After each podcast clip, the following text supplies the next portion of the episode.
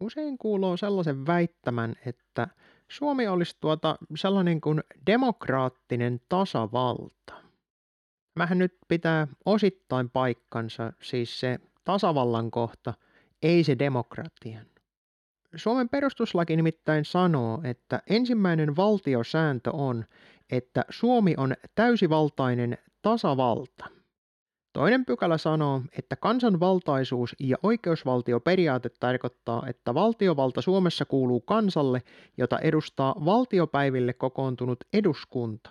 Kansanvaltaan sisältyy yksilön oikeus osallistua ja vaikuttaa yhteiskunnan ja elinympäristönsä kehittämiseen.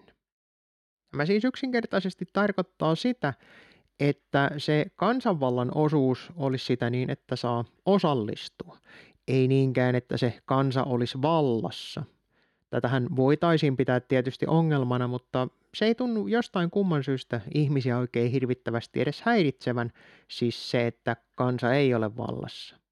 Jos nimittäin puhuttaisiin demokratiasta, kansanvallasta, niin sillähän ei olisi mitään merkitystä, minkälainen järjestelmä sitä sitten toteuttaa. On se sitten tällainen parlamentti, mitä puhutaan tasavallasta – tai sitten se voisi olla aivan hyvin vaikka monarkia, siis että sulla on yksi kuningas, mutta se tekee sen, mitä kansa haluaa.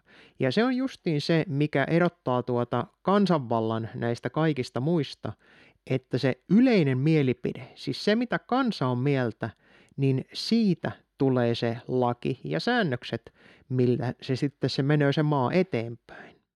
Nythän tämä on nähty moneen kertaan että Suomessa näin ei todellakaan tapahdu, että tuota, kansan yleinen mielipide vaikuttaisi oikeastaan millään tavalla siihen, että minkälaisia lakeja ja muita säännöksiä täällä Suomessa tapahtuu. Puolueet on ne, jotka vaikuttaa sitä ja poliitikot vaikuttaa osittain, mutta ei sitä kyllä kansalta olla ennenkään kyselty, että mitä mieltä te olisitte tuollaisesta ja tuollaisesta laista. Asia ollaan jopa tutkittu Jenkkilässä, että kuinka paljon tuota todellisuudessa se yleinen mielipide vaikuttaa näiden poliitikkojen päätöksiin siellä. Ja tuota, tulos on aika lähelle nolla. Sillä ei ole mitään merkitystä, mitä mieltä kansa on asiasta, vaan sillä, että mitä ne tuolla kongressissa haluaa tehdä ja mistä niille on maksettu. Esimerkiksi siellä oli huomattu, että kun noin kuutisen miljardia on tuota käytetty lobbaukseen, niin sen lopputuloksena on 4000 miljardia on palautettu näille tahoille, jotka on tehnyt tätä lobbausta. Tässä voidaan sanoa, että aika hyvä palautus siitä tuota sille omalle investoinnille, eikö totta? Tätähän voitaisiin tietysti kutsua korruptioksi, mutta eihän länsimaiseen demokratiaan kuulu ollenkaan korruptio, vaan se on sitten vissiin tällaista hyväveliverkostoa ja vähän lämmintä leipää ja kylmää kaljaa, mitä siellä tarjoillaan. Ja sen takia sitten lait on sitten mitä on. Ja jos ajateltaisiin, että kansa olisi niitä päättämässä, niin siinä voisi olla, että olisi vähän erilaisia lakeja, mitä tänne maahankin saataisiin.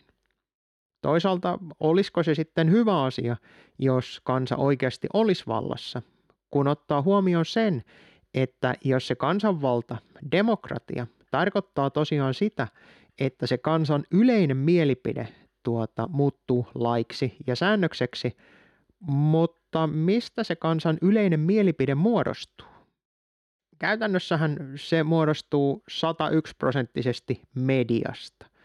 Kyllä poliitikot ja puolueet, niillä on tiettyä sananvaltaa ja ne voi vaikuttaa niihin omiin puolueen jäseniin ja muihin, että ne kannattaisi sitä heidän ideaa. Toki näinkin, mutta se on se valtamedia, joka määrittää sen niin sanotun yleisen mielipiteen. Ja sellaista kohtaa, missä siinä on sitä kansanvaltaa, niin ei todellakaan ole. Se on se raha, mikä sitä mediaakin pyörittää. Totta kai voisi luulla, että Suomessa kun on tällainen yleisradion kaltainen toimija, eli se oli nimenomaan valtion omistuksessa oleva yleinen media, niin jonkunmoista kansanvaltaista näkemystä siinä olisi, mutta se ei oikein ainakaan vaikuta siltä näin niin kuin yhtään tarkemminkaan katsoen, että sillä olisi minkäänlaista vaikutusta sillä tuota kansalla siihen yleisradion toimintaan.